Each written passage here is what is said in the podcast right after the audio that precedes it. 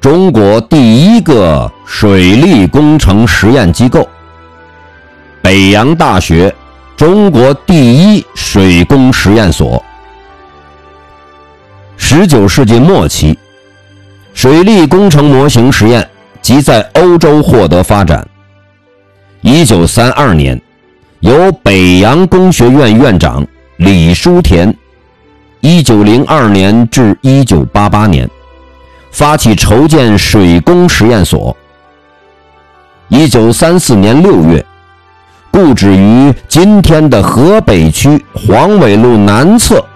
河北工学院内奠基，历年十一月建成。